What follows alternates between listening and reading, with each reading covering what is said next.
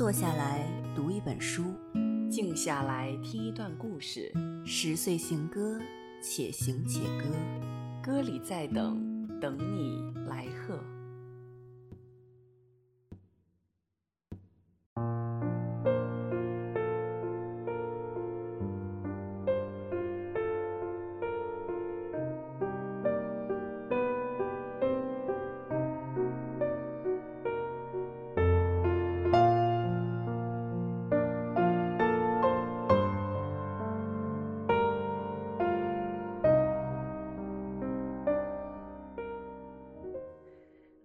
众朋友，大家好，欢迎大家来到新一期的《十岁行歌》。今天呢，我邀请到两位非常新的来宾，他们之前都没有出现在我们的节目当中。那首先我来介绍一下这两位新朋友，他们其实也是我的好朋友。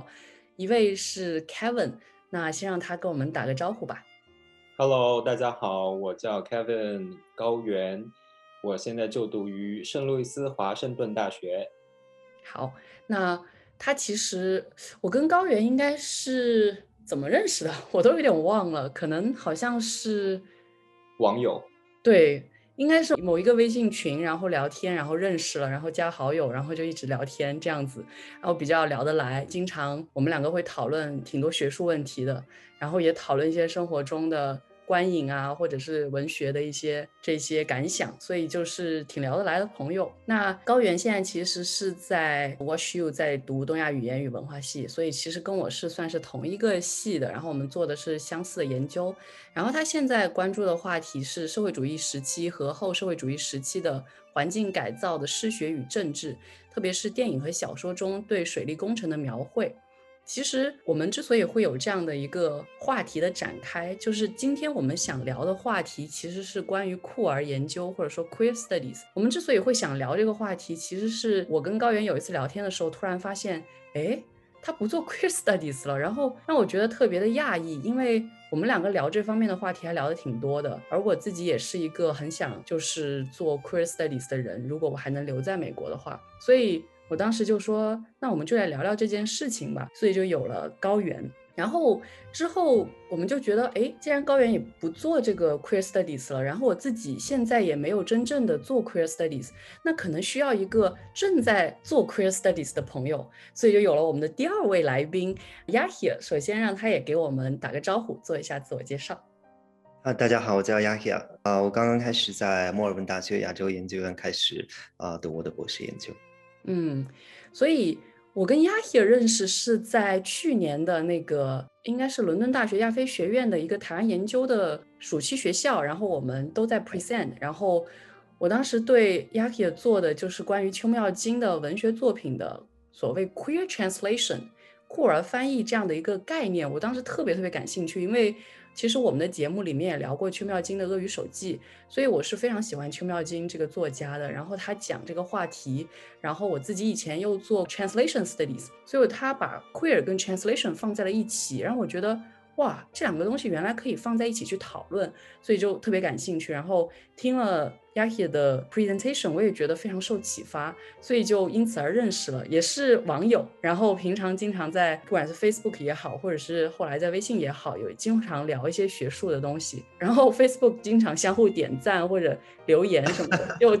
我觉得都是网友。然后今天第一次，因为我们是用 Zoom 这样的一个方式来聊天，所以就第一次见到两位这样子。那雅铁他的研究是以库尔翻译研究的方法来看一九九零年代华语文学中的同性情欲的再现和翻译。主要研究对象是已经被翻译为英文的短篇、长篇小说，还有杂文等等。所以其实可以看到，我们三个人都是搞文学电影的，然后是搞华语文学电影的，所以这是我们三人的交叉点。那今天我们要聊的这样的一个话题，是从 queer studies 这样的一个角度出发去进行讨论。所以一开始我想问两位的问题就是：大家觉得什么是 queer，或者说什么是酷儿？那我们从高原开始。酷儿这个东西其实很难定义哦。我自己其实我也不能够说我就是绝对的专家，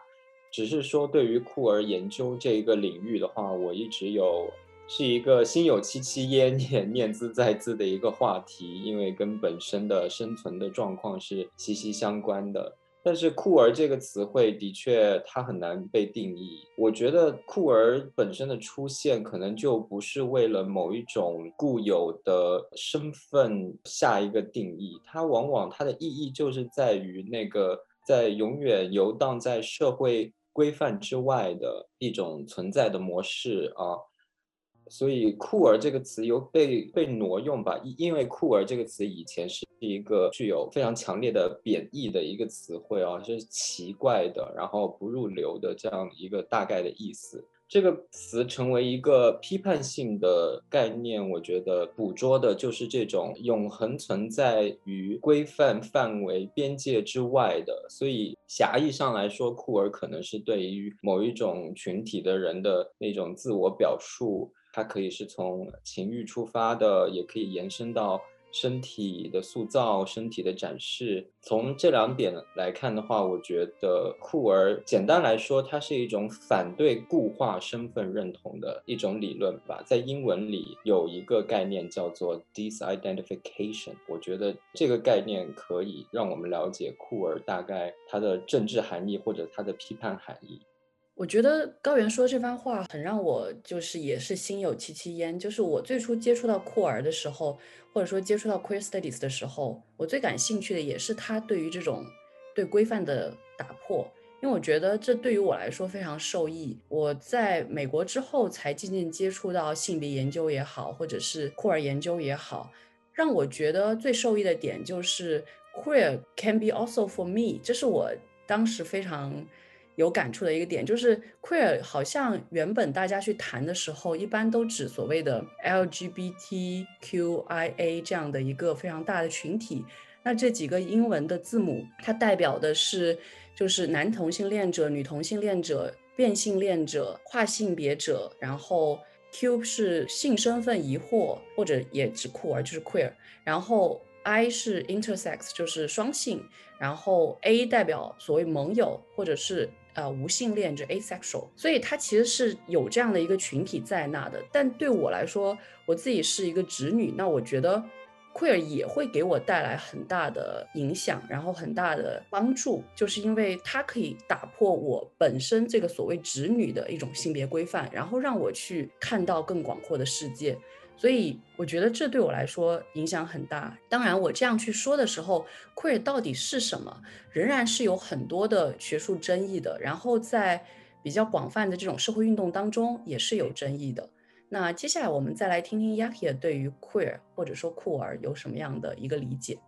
就是对我来说，不管是中文中的这个酷儿，还是英文中的 queer，在我以前的这个想象或者认知里面，它就是一种身份，或者说一种标榜，甚至是可能是一种消费文化里面的一个潮流的一种标签。在我就是还没有正式开始接触什么是酷儿理论或者酷儿研究的时候，可能我看到的更多的就是印象最深刻的有酷儿电影节，还有其他的一些这种社会行动，比如说有这个北京的酷儿电影节，还有包括上海、香港等等。然后呢，我在这种电影节。里面自己去体验的时候，看到有各种各样的不同的性别、不同肤色、不同的语言或者文化背景的人，这些人可能会暂时把他们称之为是酷儿。这些人，比如说在某一个电影节上一起排队看电影，然后比如说在北京的时候看完这个电影之后，直接从那个法蒙，然后到他跟前的目的地，很重要的一个文化的这么一个标志性的一个场所。呃，就是借用一句话的话，我觉得这种给我的印象就是一种所谓的酷儿的狂欢。然后后来我到了墨尔本大学，开始做那个正式研究，不能说研究，就刚刚开始接触库尔理论，还有就是库尔翻译研究 （queer translation Study） 的时候，可能对它有了一点点更深的了解。就是后来我发现，它可能不仅仅是一种单纯的说身份、性别、欲望或者身体的什么表达，对我来说，它可能更是一种方法。尤其是在我自己的这个领域库尔翻译研究当中，我通常会用库尔就是作为不同的这个词性，包括名词、形容词还有动词来去切换循环使用。到目前就是。是后来慢慢慢慢之后，我用的更多的可能是作为动词的这个 queer queer 或者 queering，就是主要是还是把它放在翻译研究的这个语境之内。好，我们可以简单的说它是酷儿化，但是这个词它有无穷多的这个含义，就跟本身酷儿的名词也好，形容词的含义是一样的，动词的含义也是非常非常多元化的。比如说以我的个人研究为例的话，它可能是一种，比如说把翻译什么是 queering 或者酷儿这个动词，那它可以指。把翻译视作是一种酷儿的行为，或者说是挑战这种性别身体，还有目的语跟原语言之间的这种对等关系，或者说挑战这个 monolingualism 单语主义，或者它所代表的文化霸权。就是说的更广泛一点的话，它有可能是说把翻译这个活动性爱化，把它当成是一个跟性或者性别有关系的这样的一种行为，或者说是一种实践。因为我刚好在 开始这个对谈之前，我刚好在翻那个郭强生的这个小说《断代》，然后我突然看到一句话，我觉得可能非常好的总结刚才我所说的这个酷儿的定义。我念一下好了，他说：“所谓的公民时代，就是再也没有人能代表任何公民，人人却都能以公民的名义挑战公民的定义。”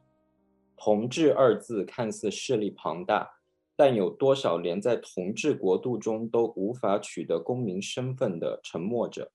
他们拒绝选择，或不知如何选择，或是他们的选择违背了主流运动的意志，连自己人也要视他们为无知、落后、反进步的次等公民。嗯，对，我觉得这个定义可能是某种程度上的酷儿，我觉得也是把酷儿放到一个更广阔的公民政治或者是说 civil society civil rights 框架里面来定义。当然，这个定义绝对跟呃，绝对跟 Yahia 刚才所说的作为一种文学范式或者是作为一种文学实践的酷儿定义并不相冲。刚刚就是听两位讲的时候，就会想说，其实 queer 作为一个动词，也是让我自己很受益的。我觉得很多东西，当你用一种所谓酷儿化的方式去看，或者从一种 queering 的方式去看，它就会出现无尽的可能性。包括我最近看一些台湾的白色恐怖时期的作品，会看到里面有很多的所谓 queer figures，然后他们其实，在所谓 queering the white terror，就是在酷儿化这样的一个白色恐怖，其实我觉得也是一个可探索的方向。然后刚刚高原说的这一个同志的群体，就是这几个词其实都是相通的，同志、酷儿或者是 LGBTQIA 这样的群体，他们都是相通的。然后他们要怎么能够在所谓主流之外找到自己的声音？找到自己为之奋斗的事情，我觉得是我们从一个更大的这样的一个社会环境当中也要想追求的事情。然后我觉得酷儿或者说同志或者说这个群体在这件事情上面也可以有很大的注意吧。两位的讲法，我觉得都会让我很有启发。其实刚刚我们聊的是 queer 的这样的一个定义，听我们聊完，大家会发现，其实 queer 可能没有真正很好的定义，它其实就是一个不断在挑战现有规范的一个方式，一个方法论。那接下来我们可能要稍微转一转我们的视角，刚刚我们可能是从一个很学术的方式去聊 queer，现在我很想问一问大家自己的一些跟 queer 的。相处的经历，就大家是什么时候接触到 queer 的？然后这个对你来说，个人来说，或者说对你的研究来说，会有什么样的影响？那我们从高原开始。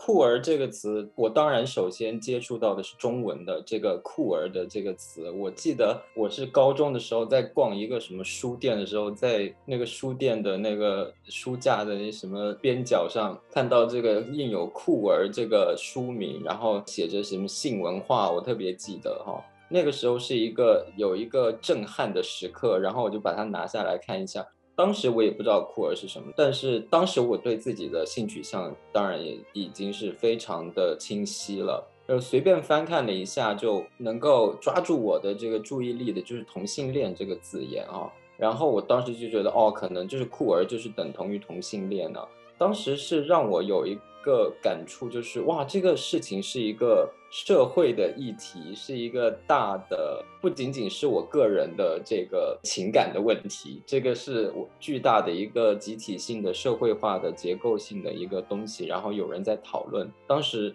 对于我来说，这是一个给了我一次思想的契机，想说，哎，这个东西到底是什么？我要去从我自己出发，去呃，去想一想，去思考一下。嗯，那亚黑呢？我最开始的时候，我不知道什么是酷儿啊，然后那个时候我记得有一个就是三块钱的一种饮料，它叫做酷儿啊，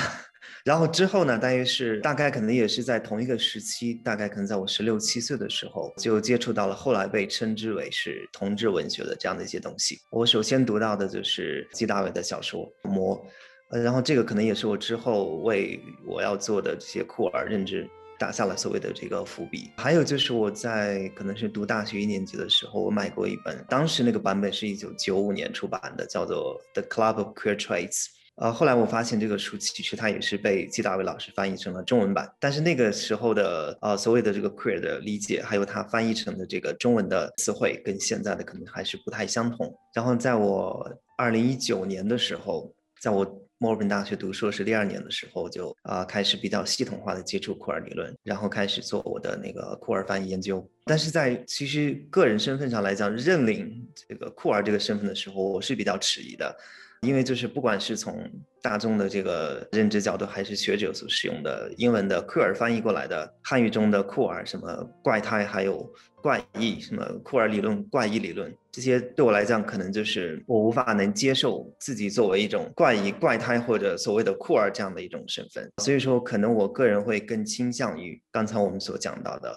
同志，或者说有时候可能会以一种调侃的方式，把中文的酷儿再重新翻译成英文的 cool kids，就是我们是很酷的孩子，我们是同志，但我不一定愿意去认领同性恋，或者说英文中的 queer 这个身份，因为就是不管是英文中的 queer 也好，还有就是包括刚才说的这个同性恋等等，就是我觉得它是有一种所谓的某些词汇是有病理化或者精神分析学里面所谓的这种性导错这样的字眼，所以可能会让人非常的不舒服。我其实真的听你们两个讲自己接触到酷儿的这些事情，都会很有感触。因为对我来说，其实我真正接触到这些字眼是非常非常晚的。我会知道有这样的东西的存在，可能都是大部分到了我来美国之后。但是我知道我的身边有这样的人是很早的，就是我的中学同学就会有是，呃，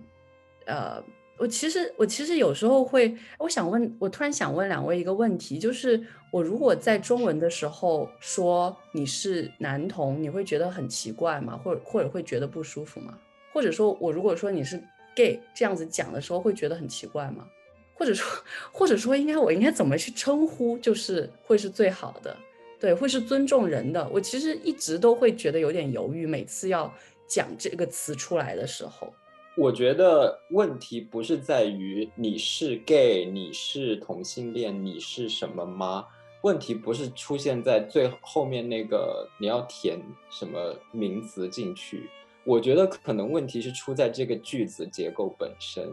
就是如果我们往往去讲说你是什么吗，或者是你是什么的时候，这句话就听起来有一点难听，对。就好像是你是带有呃一定的这个歧视的意味，或者是说不太那么严肃的意味，在讲这个的。所以，如果是跟平常跟朋友在那边瞎聊天的话，他说：“哎，你这个 gay，你这个死 gay 啊！”这大家都会觉得很亲切，很嗯很很怎么说，就是情感的一种一种表达。但是就是一个陌生人的话，好像就你是 gay 吗？好像听起来就不太舒服。我觉得比较好，我现在个人会用的表达就是说你喜欢男生吗？嗯嗯，或者你喜欢女生吗？就是我一般会像这样去问，我不会问说你是什么吗？嗯，对我我觉得就是我们自己去问这个问题。比如说我自己是这样的人，然后我再去问跟我同类的这个人，那我可能会非常注意我自己的言辞。但是在某些特定的场合或者某些特定的人，他可能会问你一些让你觉得极其不舒服的东西。比如说，我记得有一次在北京的时候，有个人他可能会直接你是同性恋吗？然后这种我觉得是极其的冒犯的一种语言。但是我觉得在这个情况之下，不管是我或者是其他很多人，可能更愿意非常坦荡荡的告诉他是我是。这个时候可能也是我我不知道这种怎么去表达，它可能是一种非常复杂的情感。还有我之前在一个 presentation 上看到，就是因为老是用这样的字眼，用性倒错啊，或者这个精神分析里面的或者病理学的这个概念去称呼，包括我在内的我们这些人，那这个时候极度的不舒服。但是有些时候为了去表达一种身份，或者为了去表达自己的权利，我们可能会。刻意用这样的身份来去表达自己，比如说我看到有个电影节的一个宣传上面，他们说我们要看同性恋电影，嗯，哦，我非常感谢两位愿意跟我分享这些，因为我常常会觉得我很怕问出这样的问题，因为我也很害怕我的一些不礼貌或者一些冒犯会伤害到我自己的朋友，所以我其实我觉得我很谨慎，但我总觉得自己还不够谨慎，所以会有一些胆战心惊。这也是我其实对 queer studies 有些犹豫的点，就在于我如果不是这样的一个身份的人，是不是我就没有资格去做这样的研究，或者我会不会做的就会很不好？然后会冒犯到很多人，其实我一直心里面会有这样的担心在。其实我跟你有同样的担忧，这也就是我为什么不做酷儿研究的原因之一。就是我觉得很多时候你太身处其中，这种种的东西跟你利害关系太相关的时候，你反而会失去那个批判的视野，或者是反而会失去呃我们常常所讲的批判的距离。因为你做一种批判性的研究、人文的研究的话，这个距离感还是我觉得还是很重要的。当然，这个距离感不是说完完全全去把自己摘出来，然后就是做一个跟自己毫不相干的那个东西。我觉得那个跟自己毫不相干的东西的话，似乎也没有代入感，你没有切身的这个感想的话，你也没有办法。真正的进入这个话题，但是这个距离就很难拿捏。对于我个人来说，不过我还是做出了一个 选择，就是我还是不要去投入到这个东西。不是说永远不投入了，也许以后会再次进入。等我找到一个思想上的和人生经历上的一个契机的时候。嗯，我刚刚看到我 Yahia 对我提的这个问题是摇头的，那我想听听 Yahia 是什么样的想法。对我，我确实是摇头的，因为我认为就是不管你自己是不是酷儿，或者自己是不是 gay lesbian or whatever，就是你做的研究跟你的个人身份不一定是直接相关的，或者说是对等的，然后你才可以或不可以去做这样的研究。我们可以举很多很多人的例子，但是这些人大家都认识，所以我就不提了。所以说，我觉得所谓的这个距离感，我也想说一下，就是如果是。做这种实地去考察，做一个社会现象，或者做一个文化人类学的这个框架下面的概念，比如说我自己是一个这样的人，我再去研究这样的人在实际生活当中的一些东西的话，我可能觉得会有一种可能会有所谓的不客观或者等等这种现象出现。那这个时候，我觉得。在学术研究里面来讲，我们肯定需要有一个所谓的 ethics 这个研究伦理的问题。这个我不知道其他学校没有，但是墨尔本大学它是有非常严格的这样的一个培训。然后培训完了之后呢，他会做一个很详细的一个清单来列明你的这个 research question，还有你的方法论，还有你要采访和接触的这些人。但是对我的个人研究来讲，因为我分析的是这个文本里面的在线。所以我觉得这些人的描述，还有这些作家，还有这些翻译者本身，跟我是有非常可以说是 有一定的距离，但是也没有很遥远的距离。然后另外我想说的就是，不管你是什么样的 identity，或者是什么样的 gender sexuality，跟你要去做 gender identity sexuality，我觉得并没有直接相关的关系。嗯，我其实大家刚才说这个的时候，我突然有一点小小的反思。我觉得很奇怪，就是我其实非常非常少用“直女”这个词，我觉得很奇怪。我也不知道为什么，就觉得“直”这个字为什么用在我身上。但是如果说我要去表达我是女性，我非常愿意表达，我就觉得我是女性，而且我认同“女性”这个词，我不是特别认同“妇女”这个词。当然，这件事情在性别研究里面也有很大的争议，就是你认同的是妇女还是认同的是女性，因为这有可能。背后的所谓消费主义啊、资本主义啊，然后包括一些革命化的这种话语的这些很多的纠葛在里面吧。但是我非常愿意认同我是女性，我非常愿意告诉大家去去说这个事情。但是我觉得我刚刚小小的反思就是，这个中间的这种差别就真正在于所谓同性恋、所谓酷儿有非常长期的污名化的阶段。但是女性虽然她可能一直在挣扎自己的。在这个社会当中的地位，或者说她也要去争取自己的权利，但是女性作为一个性别的词汇是没有什么所谓污名化的，所以我觉得这可能是我自己在听到你们这样讲的时候，我会有这样的一个反思。但是回到我刚刚自己我的一些经历，就是我中学时代就有我很好的朋友是喜欢男生的，但是当时我会觉得，呃，那就喜欢男生吧，所以呢就不会有这样的一个身份的概念，说他是怎么样的一个身份。然后到了大学的时候，我接触到白先勇的小说，然后看到了镊子，然后到了研究生，我也一直在看他的小说，包括啊，我自己研究生时期、硕士时期做的是白先勇台北人的翻译，那我其实把他所有的作品都看过一遍。然后当时看完镊子，我还写过读后感，我记得特别清楚的就是，我把我的读后感拿给我一个好朋友看，他说读完你的读后感，觉得你在隔岸观火。我当时对这四个字非常的有，首先是这样吗？我觉得我是支持的呀，我是支持这个群体的呀。为什么你会这样说？一方面觉得有点生气，一方面又觉得他可能说的很对。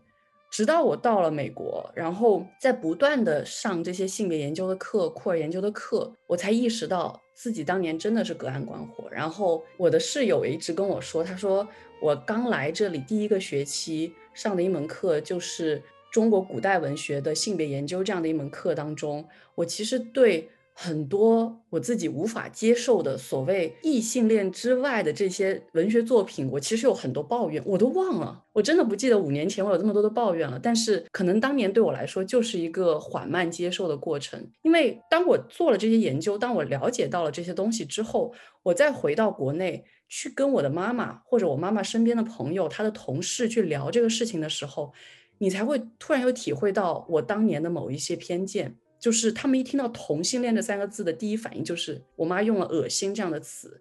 然后我妈妈的同事会说，我根本不想听你说什么，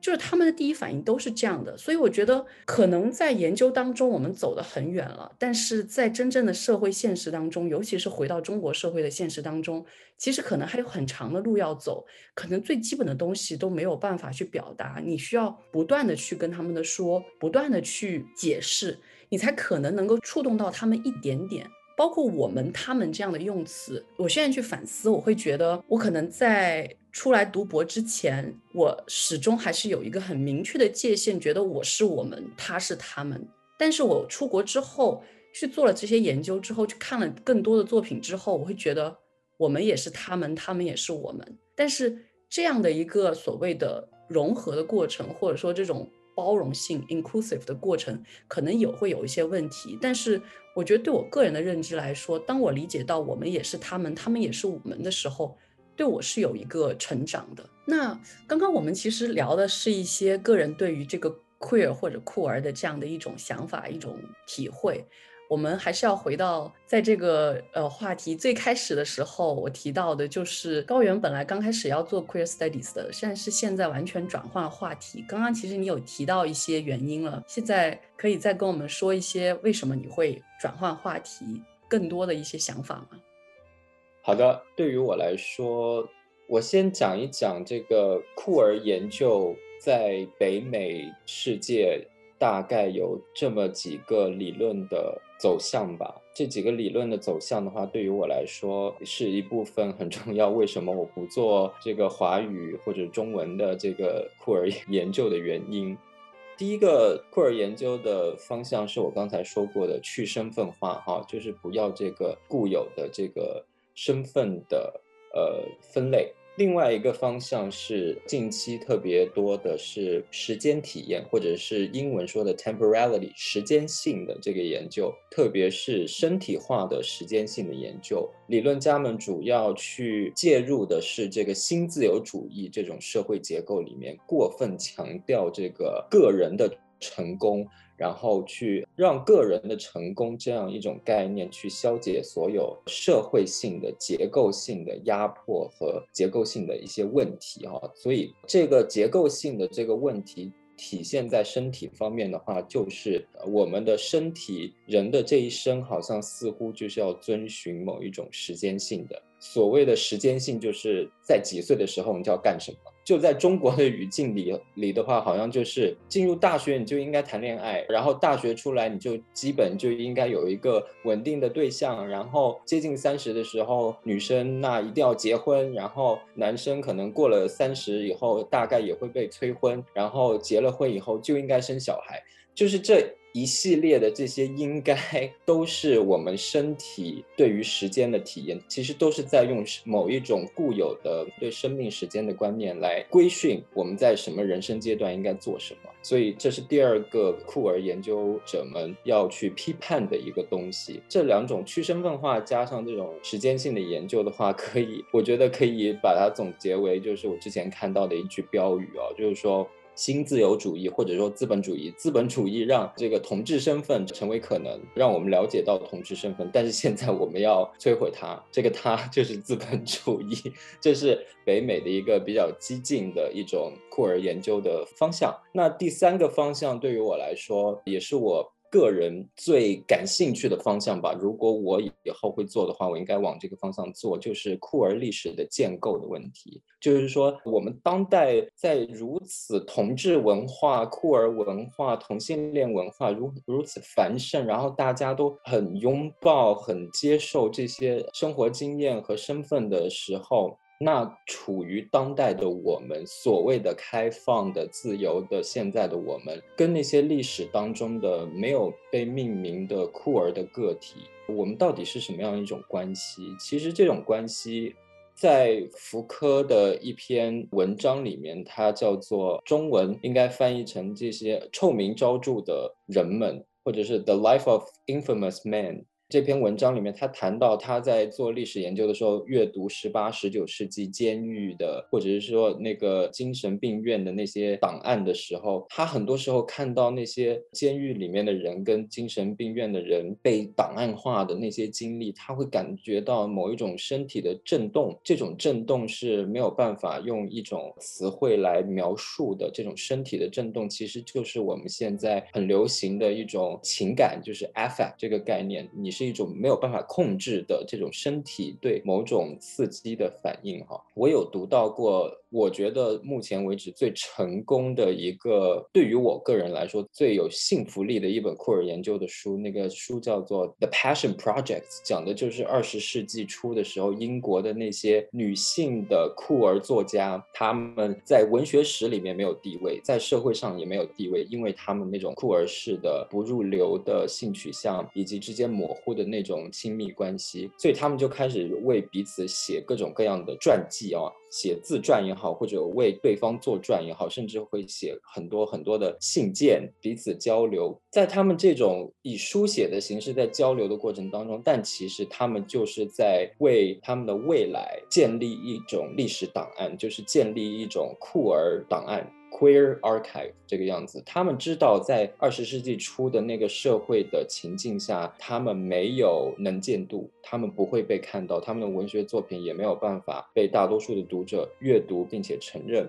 但是他们依然保持书写的状态，就是为了某一天这些材料能够被重新发现。也许像福柯这样的哲学家或者理论家、历史学家，或者像我们这样的人，重新回到时间里面去，把他们重新找出来，然后看看他们当时在想什么，当时他们为什么写了那么多东西。这是我个人最感兴趣的一点，就是库尔历史的这个建构的问题。但是呢？就我本人的观察呢，这三个路线我都很难很难把他们拉到这个华文文化的这个文学或者是电影文本当中。当然了，我不能说我读过所有或者我看过所有酷儿或者同志电影跟文学文本啊。就我所看到的而言，中文世界里面的这些文本还是太过单一化。然后，嗯，要不然就是过于强调这种个人的这种主体性的表述，也就是说很难跳脱出这个身份政治的这个框架去谈酷儿；要不然呢，就是被商业流行文化所收买的过度浪漫化的一种表达。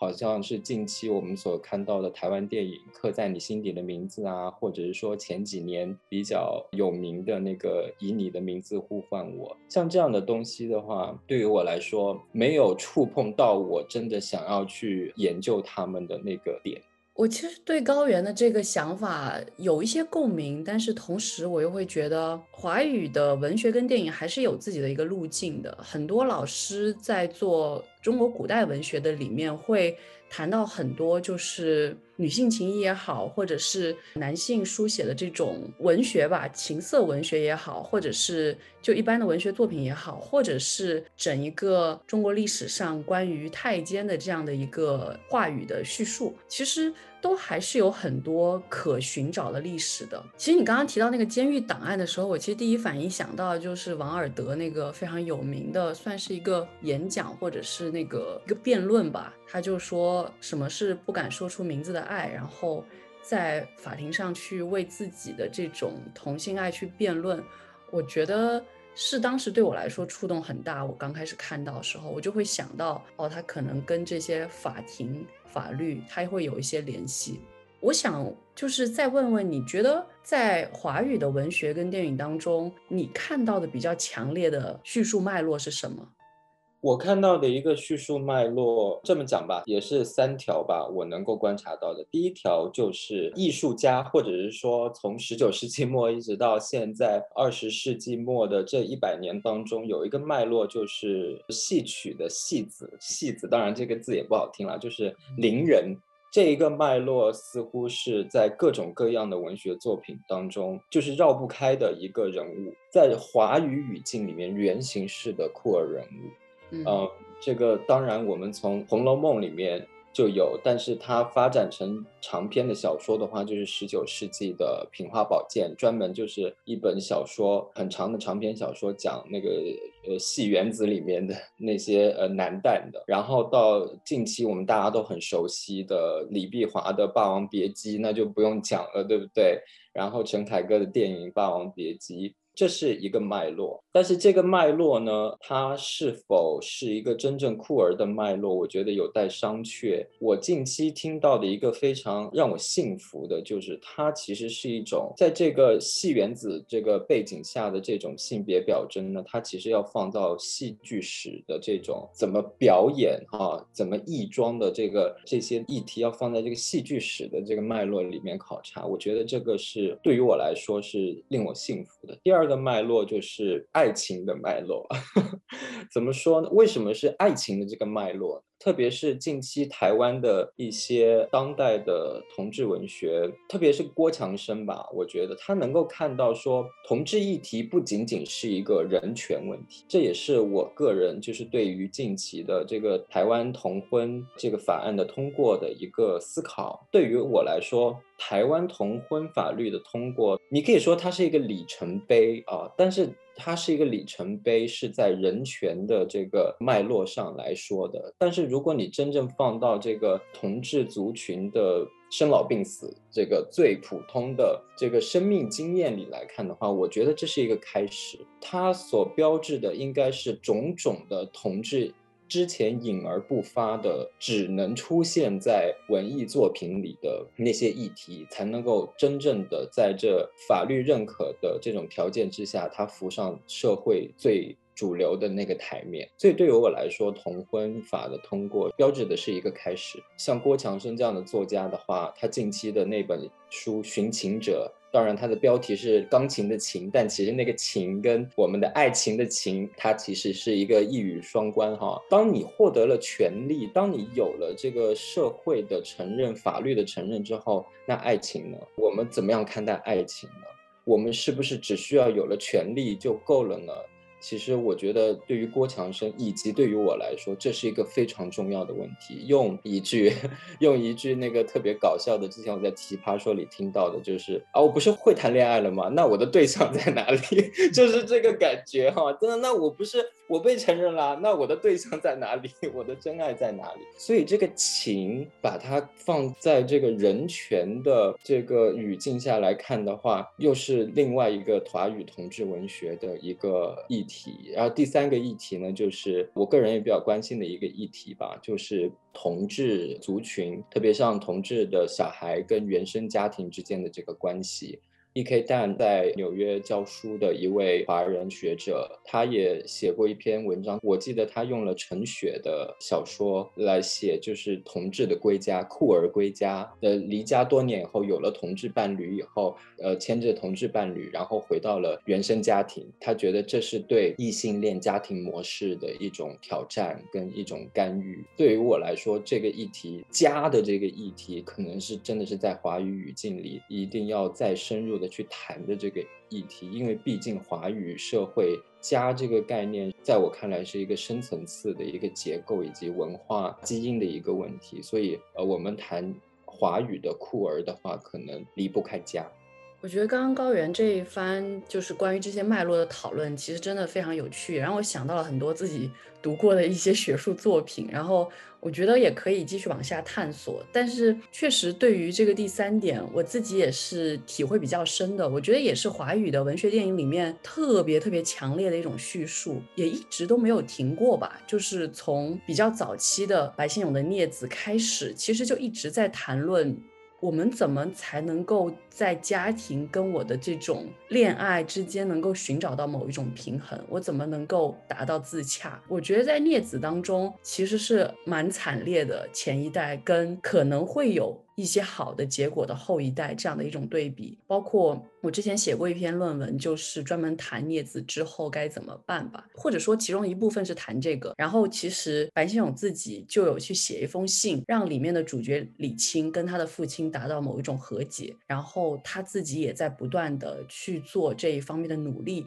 去让更多的人去认识到这样的一个群体，然后去写他们的故事。但是同时，我又会想说，其实这个问题对于女性来说也是相似的，就是女性要走出那个男权社会的家庭，她能够怎么样？我觉得对我来说这是个很重要的议题，因为我自己现在的想法是我非常想要单身。但是想要单身是有非常大的代价的，在中国的社会里面，这是一个感觉好像很不孝的事情，因为你不结婚，你不生孩子，你的父母怎么办？你以后怎么办？就会有很多人问这样的问题，所以我们才会一直去思考这样的一些议题。我觉得也是可以继续探索的一个话题吧，包括。刚刚谈到家庭这个点的时候，我想到吴昊他的那个纪录片，就是谈他自己的人生经历的那个纪录片，就是他在美国跟他的同性伴侣结婚，然后他们通过这样的一个代孕的方式有了孩子，然后他回到自己四川的家庭这样的一个故事。但是这个故事当然因为代孕的这个问题引起了非常非常大的争议，这个我们可以稍微先不谈。但是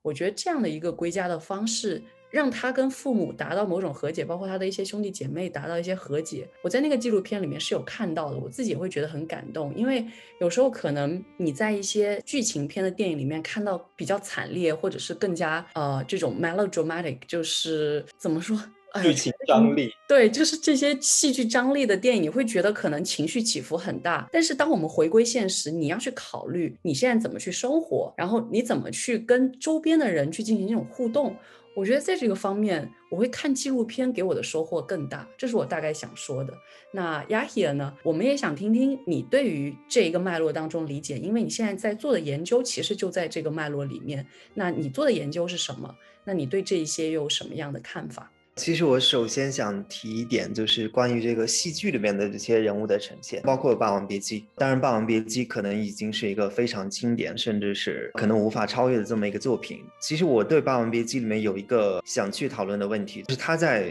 表演的时候，他要穿这个戏服，但是他的生理性别是男性啊，可以说他是男性。那这个 cross dressing。和这个我们说的 performance，他就不断的在上台穿这个衣服去表演的时候，他的这个行为会不会也是经过不断不断的这个 performativity，呃，然后去影响到他的 gender 或者 sexuality？但是这个问题我现在没有非常确定的结论，这是我即将要去谈论的问题。但是这里面对我来说更有趣的问题是什么呢？就是非常喜欢的一位学者叫 Emily Rose，他写了一篇文章是关于这个 cross dressing 和 translation 之间的关系，就是比如说在某一个翻译在不太得体、不太合适的这个情况之下，我们似乎看到了一种什么样的情况？就是说原来的这个文本是一种身体，但是他的这个翻译是给他穿了一个不合身的衣服。包括就是我获益很多的其他的学者，包括 Brian James Bear，还有 Douglas Robinson 都有这样的相关的就是 transgender 和 cross dressing 和翻译之间的关系。这也是我的整个翻译研究，还有就是我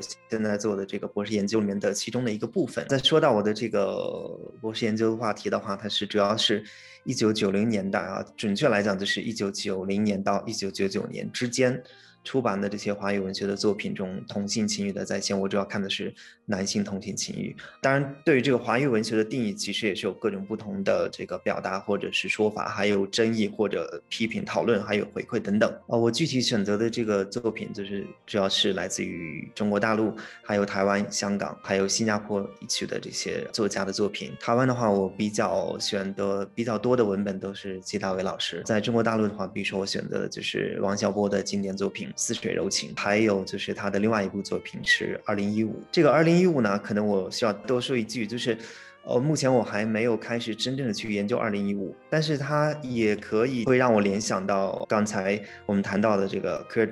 temporality，或者说。Queer futurity，这个可能是我将会引入的一个概念。然后之后就是原来的计划，可能还是要去做一些实地调查，尤其可能要到台湾或新加坡，因为我还想去争取其他的一些文献，搜集更多的资料，包括这个电影的海报，还有杂志或者广告一些双语的这些东西里面，看这个同性情侣是如何去呈现的。但是我目前由于这个 瘟疫的情况，可能这个不太现实，所以说我可能是主要要集中于就是虚构作品，就是小说为主啊这样的一个研究对象。其实我研究的既不是纯粹的这个所谓的性别研究，或者说库尔研究，或者是翻译研究。我是想说，使用库尔翻译研究的这样的一种视角或者方法，去探讨华语文学当中的同性情欲的书写以及它的翻译。在库尔翻译研究的领域里面呢，就是英语肯定是作为整个世界文学或者文化产物的一直是一种它的研究的一个核心，就是被普遍的认为是一种普遍的主流的这样的一种文化和它的这个语言的一种哦，可以说是一种霸权地位吧。然后在这个亚洲的语言或者文化，通常会被定义是一种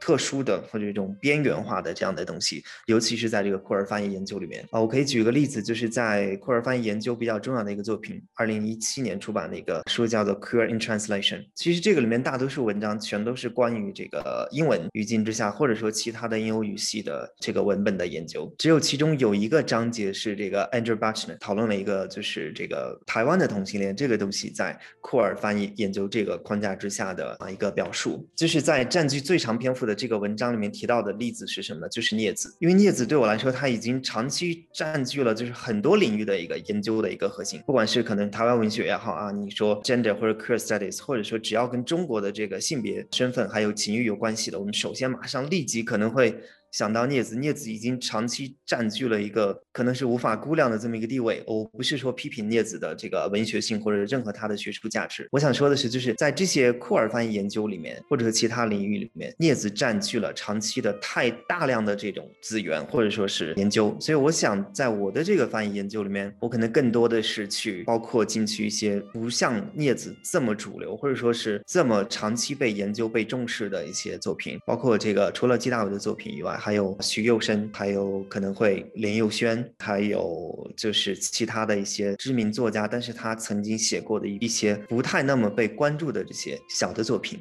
然后我所使用的这个方法论就是 Queer Translation Studies，所以这个这个也是一个比较相对说比较小或者说是不是那么流行的一个领域。然后对我来讲，就是受益最多的就是 Brian James Baer 他的一本书叫做 Queer Theory and Translation Studies，还有这个 Douglas Robinson 在二零一九年出版的 Transgender Translation，还有 Translingual Address，就他整个就是梳理了一下这个研究领域，从最开始的翻译与性别、翻译与身份，再到后来的翻译与酷儿。再到后来的翻译与跨性别，所有的这些东西综合起来之后，都对我的这个研究起到了真的是非常强大的这个理论基础。所以说，我就主要的研究的目的，或者说我的目标，就是用这些华语的文本东西来去对库尔翻译研究这个小小的领域做一点点。就是不再那么被原来的那个 canonical 的这些文本，或者说这些作家，或者说地域这些文化所侵占的这样的一个东西，这个我觉得也是一种库尔化、库尔翻译研究的一种方法。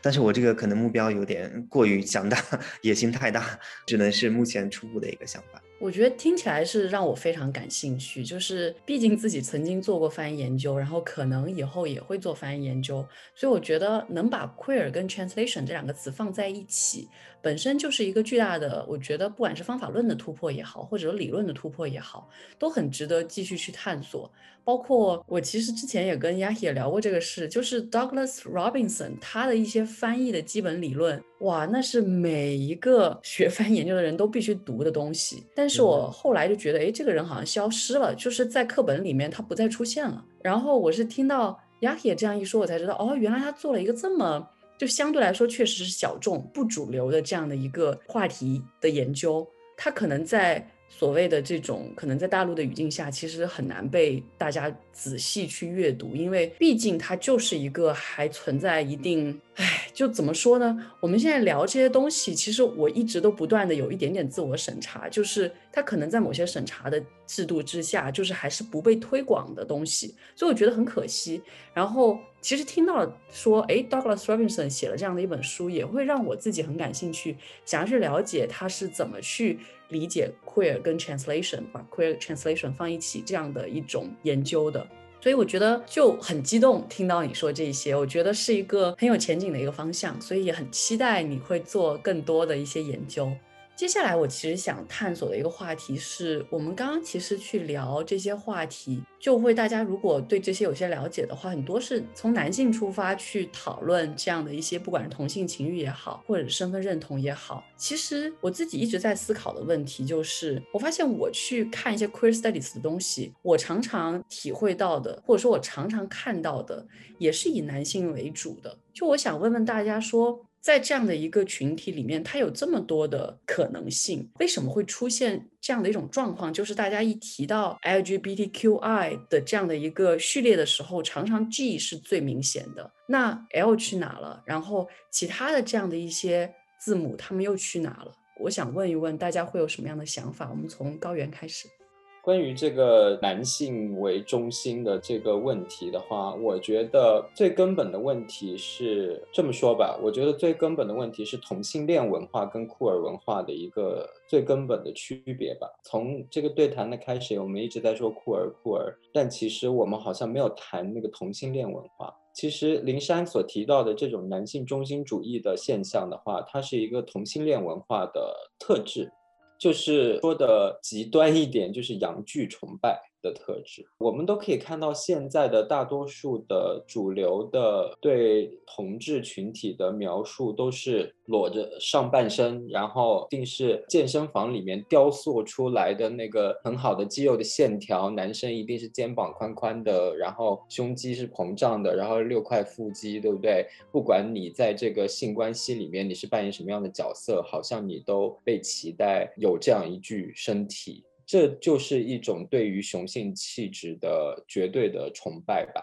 然后就导致了，其实当我们看到一些公共场合的一种表演性质的，然后在线性质的对同志群体的展示的话，往往是这这样的群体最出挑。最最引人注目，所以女性的话，往往就女性的身体没有这种特殊的这种阳刚气质的这种展现的话，往往往就是会会被埋没。但是与此同时，我也觉得这是酷儿政治跟同性恋文化不一样的地方，就在于很多酷儿的群体，他不会去遵循这种阳具崇拜的这种自我塑造的这种形象。譬如说，我有一个台湾的朋友在台北。他们是一个小团体，好像是一个乌托邦一样的一个小团体，就是一个酷儿的小团体。他们在那个团体里面有男生有女生，然后有白人，然后有亚洲人这样子。你几乎在他们那个团体里面，你看不到我上述所说的这种主流的同性恋文化里面对于男性气质的那种崇拜。他们几乎都比较阴柔，那些男生都瘦瘦的，有一点另类，有一点怪异，那种气质的多样性，你马上就可以感觉到，就跟你去一个同志酒吧，你看到就完全是两个世界这个样子。在这一点上，我觉得。这也许是酷儿文化以后会发展出来的一个方向吧，就是反对这种对男性气质绝对的这种崇拜。那 Yahia 有什么想法？啊，其实我觉得对于女性的这种所谓的边缘化也好，还有就是说把女性沉默化，不让她们去。发声或者不让他们去表达，这个不仅仅是说在 LGBTQ 这个术语里面，或者说在性别研究里面，或者在整个大的学术里面，我我觉得它是整个一个社会这个大的框架语境之下对女性的地位的边缘化的一种处理，或者说是一种对待。那这个从历史上来讲，所谓的这个父系社会遗留的产物也好，还有等等一切各种各样的现象，我我其实想强调的一点就是，不是说它 lesbian 也好，还有这个。包括 bisexuality 或者 transgender women 等等这样的人在 LGBTQI 这个 community 里面被边缘化，或者说是在这个相关的研究里面边缘化。我觉得在整个大的语境里面，它一直是被边缘化的。对，我觉得这个事情确实是很值得我们往下去挖掘。我自己也是，好像也就真真的是最近这段时间才意识到这个问题，因为。我其实一开始就说，我对于库尔研究一直都很感兴趣，然后也一直去看一些文学跟电影，然后我觉得。直到最近才反思到这个点，我不得不说，其实我看到的文学作品，其实就说实话仅限于邱妙经，其他的我其实看的不多。但当然，我们刚刚有提到别的作家，像陈雪啊，他们也是写了很好的作品。然后电影，我是真的就觉得只有近几年我才关注到一些电影。然后我其实，在我们之前的节目里面也不断的提到了《燃烧女子的肖像》这部电影，非常非常的喜欢。我觉得它表达女性的这种情谊。也好，或者是情欲也好，都非常非常到位，然后也非常的细腻，非常的让我感动。与此相对的，就是最近我看了《小姐》这部电影，我们接下来的节目会去讨论《小姐》这部电影。那《小姐》这部电影给我的感觉就是，我第一反应看完，我觉得非常爽，我觉得是一种好像说女性压倒男性的一种胜利。但是当你去反思这整个电影的一种过程，因为这个电影里面有很多男性的凝视。包括女性怎么去做爱，这一些他的拍法，然后他怎么去表述，我当我去反思的时候，我都会觉得，哦，可能我自己原本的这个“爽”字背后有一些问题，所以就是我觉得是可以有更多的关注吧。包括像是跨性别或者是 intersex，都是最近才让我注意到，其实里面也有很多值得我们去探讨的事情。那我可以给大家，就是听众们去推荐几部相关的纪录片，或者是电影，或者是啊其他的一些。就比如说 transgender，我最近有看一个纪录片，叫做《揭开面纱：好莱坞的跨性别人生》，英文名是 Disclosure: Trans Lives on Screen。它就是去年二零二零年的一部纪录片。我在里面给我感觉特别有启发的一个点，就是我以前非常喜欢。Eddie Redman 演的《丹麦女孩》那部电影，但是在这个纪录片里面，有一位从事这个行业的人，他就提到说，让一个直男去演这样的一个跨性别者，其实是对于跨性别者的再次的一种晋升。因为直男当他演完这些东西，他可以再次回归他的那个现实生活，而没有真正触动到这一个 transgender 的他们这样的一些人的真正的东西在哪。所以我当时听到这样的一个评论的时候，我觉得对我来说冲击很大，对我来说启发很大，因为我以为丹麦女孩已经足够好了，她有去代表那些跨性别的人们。但是实际上他可能做的不够好。然后另外一个也是很有争议的一个纪录片，叫做《二毛》，是一位导演去追踪一个叫李二毛的这样的一个可以说是跨性别者的他的一生。李二毛的人生经历。我觉得他有努力过、奋斗过，但是最后确实有些悲惨。就是一个很底层的人，他去追求自己想要的一种生活的过程当中，面临的各种艰辛。但是因为他是一个跨性别者，同时他又是一个多多少少算是一个性工作者，他在当中面临的歧视、面临的霸凌。我反正我是觉得让我很唏嘘，然后又觉得这个纪录片有一些伦理的问题，包括这个导演跟李二毛之间的关系也好，也有很多的讨论，所以很推荐大家去看一看这部纪录片以及导演相关的采访，因为李二毛已经去世了，就很可惜。然后 intersex 这一块，其实我也是最近，就是我们学校 UCSB 它有一个算是一个展映吧，然后我看了里面的两个小短片，其实真的很短，都是十几分钟短片，一个叫做《寻常女孩》，还有一个叫 Pony Boy，所以其实算是 intersex 的所谓的这种哎，其实有些表达我确实表达不是很好。就是 intersex 在最初的时候，他们可能在小时候就会被父母带着强制去做手术，然后变成男性或者变成女性。但是在这个过程当中，他们是自己没有选择权。你想想看，一个小孩他怎么去决定他到底想要变成什么？那以前的做法就是很粗暴的，那就是父母怎么决定就怎么样。但是我们去反思说，难道父母就是绝对的错误吗？其实也不是，因为他也没有什么知识去面对 intersex 这件事情，那他所能听的就是医生的话。医生说：“哎呀，当然是变成男性或者变成女性更好呀。”那他们就那样去做了。但是这里面在揭示的就是，现在在至少在美国发展出来的就是这样的一种手术已经被取缔了，大家会自己去成长，然后在这样的一个成长过程当中，他可以有自己的所谓的性向的选择、性别的选择。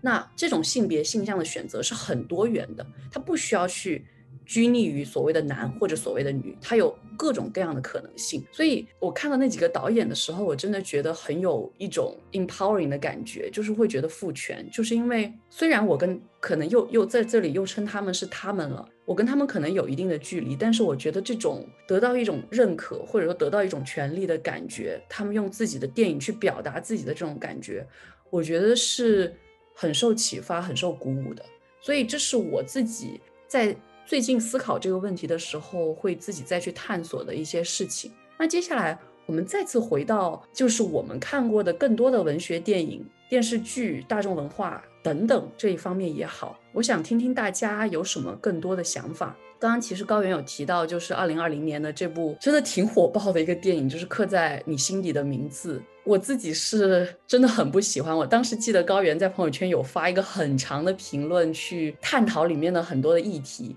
我想再听听高原对于这部电影的想法，以及对于其他的台湾的这种所谓同性电影有什么样自己的想法。这部电影当然就是很火，然后这个主题歌真的是很好听。对，我也觉得 这个必须要肯定一下，这个必须要肯定一下，那个主题歌很好听啊。但是这部电影总体来说，我讲的客气一点好了，就是有一点高开低走。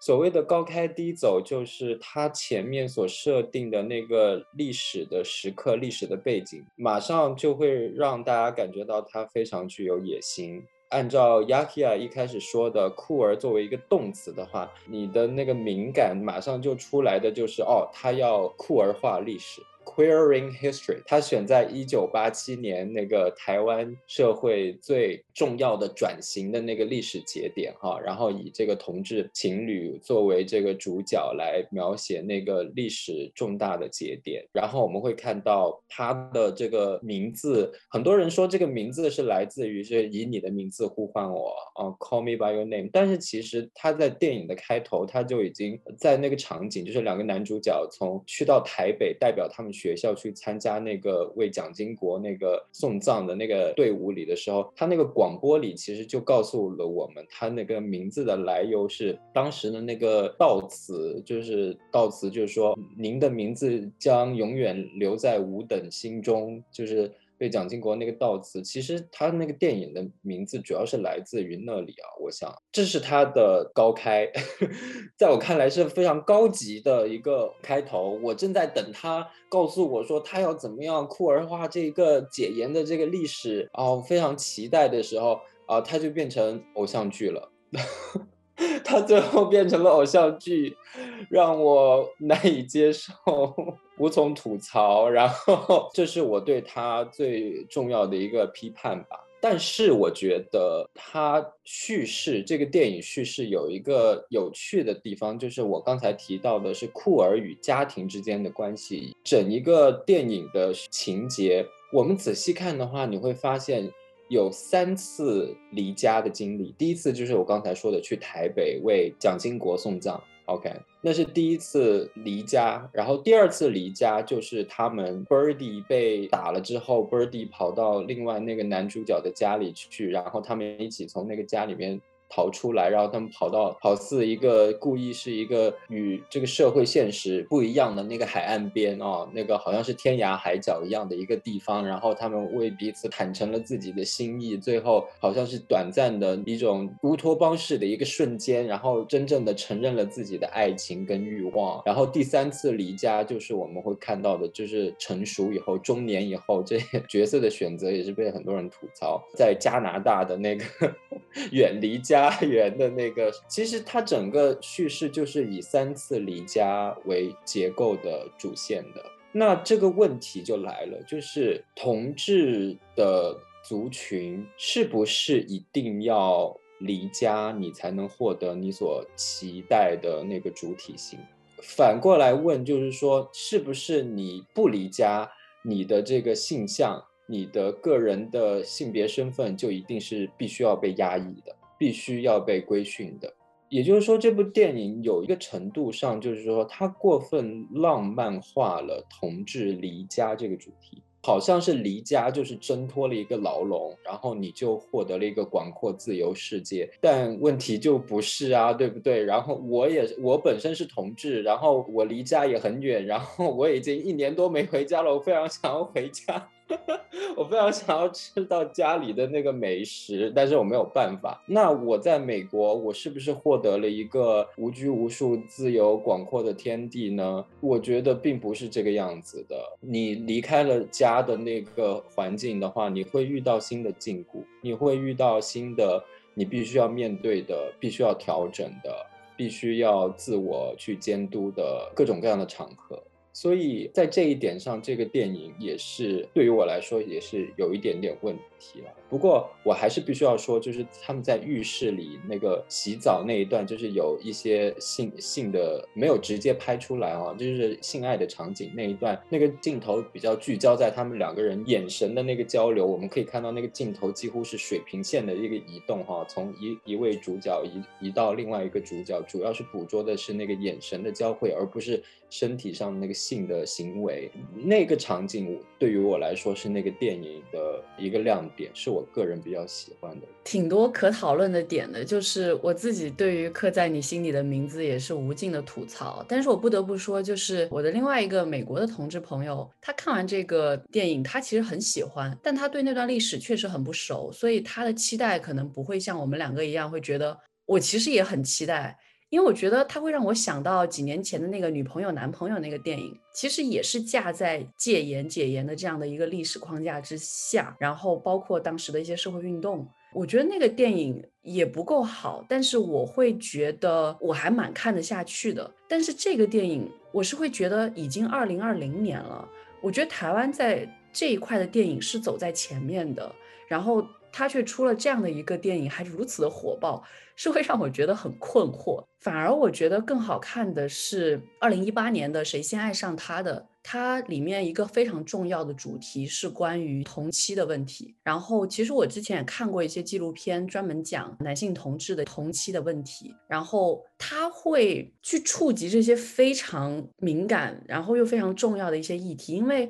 我们刚刚一直在谈，就是同志一直被污名化，所以有浪漫化，有美好，这些我觉得都是值得肯定的。但是这些所谓的 affirmative 的描写，是不是应该永远的存在于同志电影当中？这又是可以打一个问号的。所以我觉得，像《谁先爱上他》的这样的电影，它其实可以告诉我们。所谓的他们其实跟我们一样面临很多问题，这些都是值得我们去讨论的。生活就是一地鸡毛。就包括像是二零二零年另外一个台湾的也是这方面的电影叫《亲爱的房客》，我对那里面的一些比较 again melodramatic 的设计也是有一些疑惑的。但是我觉得整体的一个架构我是挺喜欢的，就是我觉得它有触及到这样的一个同性伴侣，他在家庭当中他该如何立足，他该如何取得信任，其实是非常难的。他不仅面对的是两个人在一起了，结婚了。之后应该怎么去取得所谓婆婆的信任？还有一层，就是因为恰好他是一个同性的伴侣，again 又有这样的一个污名化的存在，他变得更不可信任。我觉得这样的讨论就非常好呀，因为它会让大家发现，我们以为的好像这样是一个非常特殊的一种电影，是跟我们不一样的另外一群人的电影，其实就是我们，就是生活当中的每一件事。所以我觉得，在这个意义上，虽然有一些讨论说，哎，为什么到了现在我们还要讨论家庭伦理关系？它其实一直都是有讨论意义的，因为家庭伦理就是我觉得在整个东亚的话语当中。一直还在不断面临的问题，也是非常非常现实的问题，就是我们身边 每天都在发生的问题。我经常跟我妈去吵，说不想结婚，不想生孩子，怎么怎么怎么怎么样，就是会吵这些事情。明明我觉得这个事情已经说通了，我早就已经告诉你我的想法了，但是永远都说不通。所以我觉得这些系列的东西，把它放在这些电影里面，把它呈现出来，用一种更现实主义的方式去描画。而不是全部那种很跌宕起伏的、特别撕心裂肺的剧情，我反而觉得会有它的突破在，所以我还是挺喜欢像是谁先爱上他的或者亲爱的房客这样电影的，甚至包括就是非常久以前九十年代喜宴，我觉得也挺好，就是这些都是我们在。面临的不断在面临的问题，也是需要不断再去思考的问题。那在文学跟电影当中，不断去呈现它，不断去思考新的可能性，我觉得就是很值得鼓励的。亚铁对于这些有什么样的想法？你又看过哪一些文学跟电影，想继续跟我们去讨论的呢？其实我可能对这个回家或者回归，还有这种 kinship 亲属关系等等，这些在。不管是文学作品还是电影作品里面的东西，我可能没有太去关注，因为我可能关注的比较肤浅。我关注的就是欲望，就是 desire，或者说刚才林珊也提到过一个概念，就是讲这个小姐这个电影的时候，当然这个不是同一个概念啊，但是会提到说这个爽。那我说的这个爽，就是主要是有欲望，然后得到一种满足之后带来这种爽。那这个爽，其实我是借用了。一些伟大的这个所谓的哲学家、思想家拉康他们用的这个 response 这个概念，但是这个概念现在也有了新的一些解读，或者说放在我的这个库尔翻研究里面，它是有不同的意义，有不同的语境。呃，然后刚才你们提到的这个刻在心底的名字这个电影我没有看过，所以 就是我不能做任何评论。但是我想提一下，就是啊，我们刚才也谈到过这个 Call Me by Your Name。这个电影可能我从某种程度上认同，它可能有点过分美化啊，或者说是一种不管是它的风景的这种美，还有它这个人物的包括长相、它的身体的这种魅力，它可能是确实是很美很美。但是我不觉得这个美它是一种不好的表征或者一种表现，因为我们有被太多太多的 stigmatization，所以我们需要一些美化的东西。当然这个都是比较简单的一些理解。放到就是我的这个翻译研究里面来看的话，就是我最近读这个 Brian James Bear，我我好像。每天都在宣传他，然后他在这个书里面讲到的这个点，我觉得是非常非常好。这不是我的原创的观念，但是我想跟大家分享一下。就是首先他讲了两个场景，第一个就是最直截了当的，就是因为这两个主角，不管是 Elio 还有这个 Oliver，他们俩都会以这个对方的名字来去称呼对方。这个其实从这个有一个概念，就是在这个文化场域里面有一个 transposability，就是可转移性或者。可换置性，然后这个东西放在翻译里面，它也是成立的。就是不仅仅是所谓的我们说语言对语言的这种语句翻译，它也可以是一种符号式的一种翻译，或者说你说一种概念化的身体的翻译，或者说是声音的翻译，这个都是可以的。第二个呢，他讲的就是这个其中这个比较漂亮的这个男孩 Elio，他经常会做一个事情，就是 transcribing music。当然，在这个电影里面，可能是作为。两个人互动啊，甚至可能是一种调情的一种方式，但是从这个翻译的这个层面上来讲，它也是一种符号翻译。就是刚才我提到，它区别于这个跨语言的语句的翻译和语内的翻译。还有一个就是我，因为刚才我也提到，因为我关注的就是比较欲望，还有这个心理上的情感这些东西。在这个小说里面，我我可能更想提一下的不是这个电影，而是他原来的这个零七年出版的这个小说，它的名字也是叫的《Call Me by Your Name》。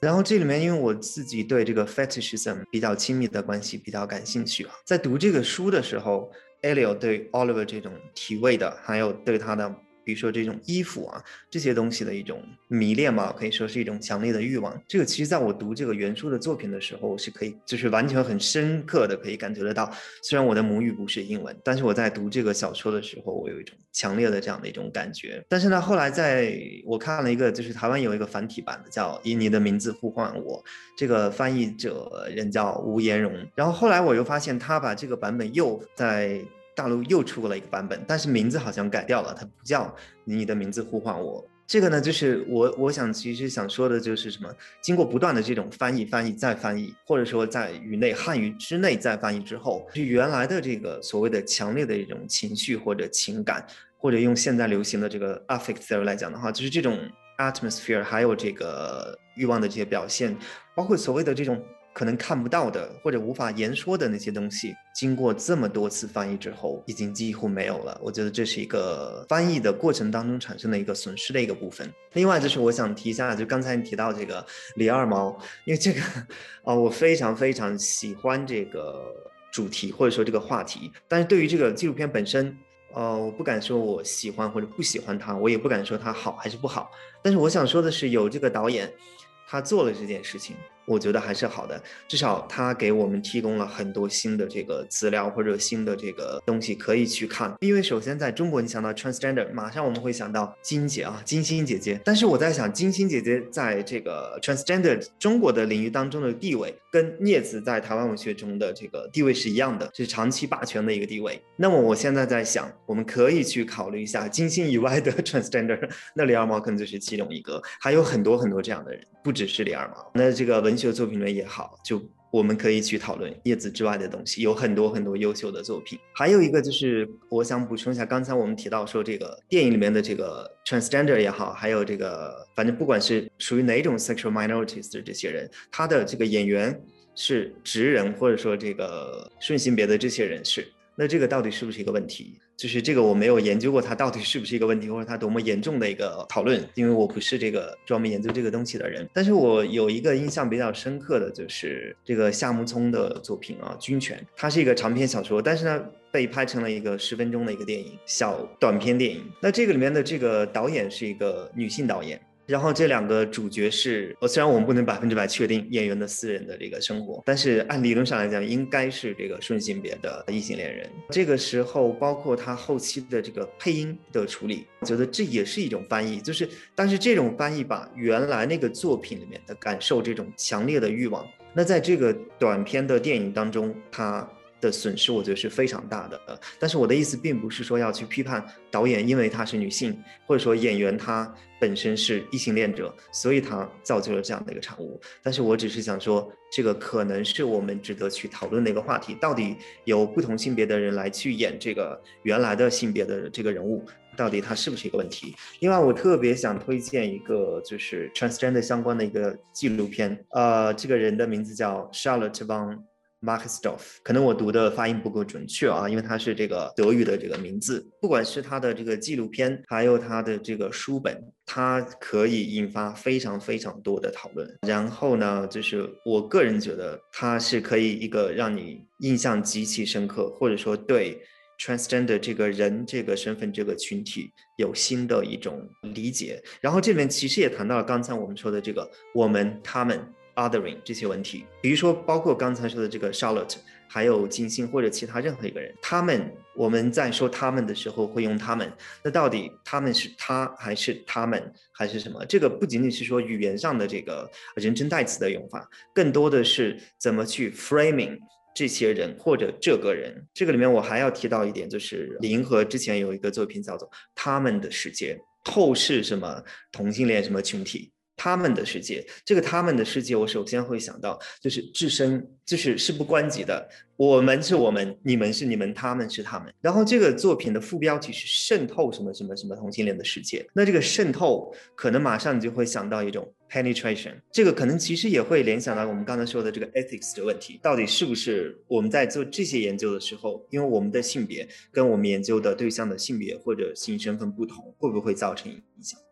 这是一个非常值得往下挖掘的问题，同时又非常的难以去解答，因为很容易就会落入身份政治的圈套。刚刚其实最开始就有讨论过这个问题，其实你不应该因为你是什么样的性别，或者说因为你是一个什么样的身份，而阻止你去不做某些事，或者是促进你去做某些事，按理来说应该是有这样的一种选择的。但同时，因为你是某样的身份或者某样的性别，虽然我们一直想说要逃离这种框架式的东西，但我们确实又束缚在里面，那有可能会产生一些特别严重的影响。我们更多看到的可能在性别研究的框架底下，就是所谓的 male gaze 男性凝视。但是其实反过来，女性凝视也是很有可能的。那这些时候该怎么去处理？我觉得确实是一个挺难给出一个答案的问题。但是又是一个我们不断要去反省自身，就是这是一个所谓的需要不断反省自身，又去思考这种伦理这样的一个问题。对，这是我自己对于这个无法解答的问题的一些自己的思考。我觉得我们刚刚其实真的聊了非常非常多的话题，然后我觉得对于听众来说，可能也会有不同的启发吧，因为我们延伸了很多的可能性，然后也可以往下聊很久很久。我觉得其实真的非常感谢两位给我们提供的这些，不管是自身的经验也好，或者是研究的经验也好，或者是。观影看文学作品的经验也好，其实都是值得我们不断去思考的。那在节目的最后，其实我们有一个惯例，就是会希望嘉宾来给我们推荐一些你喜欢的作品。两位会推荐什么呢？我们从高原开始。我觉得我可能会推荐两部小说吧。这两部小说都是英文的小说，一个是英国作家的小说，这本小说叫《The Line of Beauty》，好像是。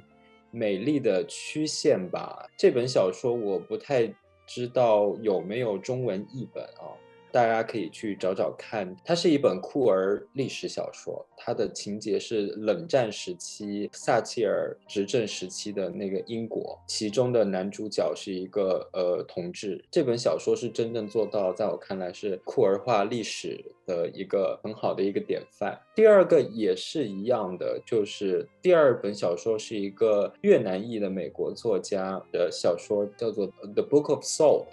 盐之书。这本小说的话是有中文译本的，在中国大陆我也知道是出版了的。那这本书也是就是酷儿化历史的一本小说，它讲的是二十世纪初的一个越南的一个同志，他逃离家，然后去到巴黎，作为一个同志的仆人，他发生的一系列的故事。它是酷儿化了一段法国殖民越南的一段历史，所以这两本书我推荐大家去阅读。那 Yahir 要给我们什么推荐呢？就是英文的里面，我比较推荐的就是一个美国作家叫 Gath Greenwell 他的之前的第一本书叫做 What Belongs to You，然后现在这个第二本叫 Cleanness。呃，他虽然是这个美国作家，但是他的这个作品当中，这两个作品都是啊，引用到了就是不同的就是一种身份，或者说是就是作为一个美国人的一个人物一个形象，他所说的这个语言，他的这个文化带到这个 Sophia。这样的国家，或者在一个不同的历史时期、不同语境之下，作为一种就是从美国进口来的库尔，然后在这种其他的非 西方的这种语境之下，他的一些遭遇或者个人的这个情感，还有他所看到的当地的这个库尔的这些群体，可能还其中包含了一些就是不太那么美丽、不太那么浪漫的一些情景，包括这里面可能会有提到 cruising 的这些场景啊，或者说其他的一些包括政治运动，当然这个政治运动也是跟 LGBTQR plus rights 相关的。另外一个呢，我想推荐的就是台湾的部分里面，就是就是它的这个英文的翻译是新的，但是它这个原作品是九十年代的季大伟老师的《魔》，然后现在这个英文版是艾瑞拉斯·汉瑞克教授翻译的，然后今年马上即将要出版。虽然它是在一九九零年代写的一个作品，但是现在放到几十年过去以后，你再重新去看这个关于就是性别的这个科幻小说的时候，我们可能会有新的启发。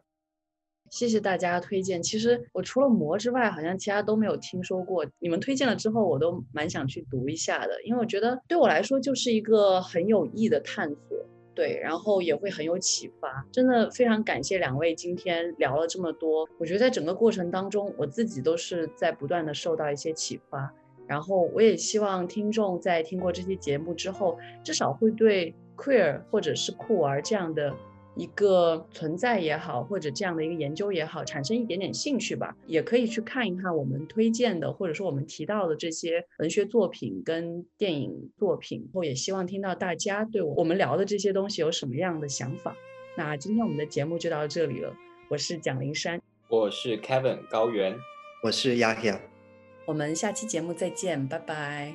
谢谢林山。谢谢。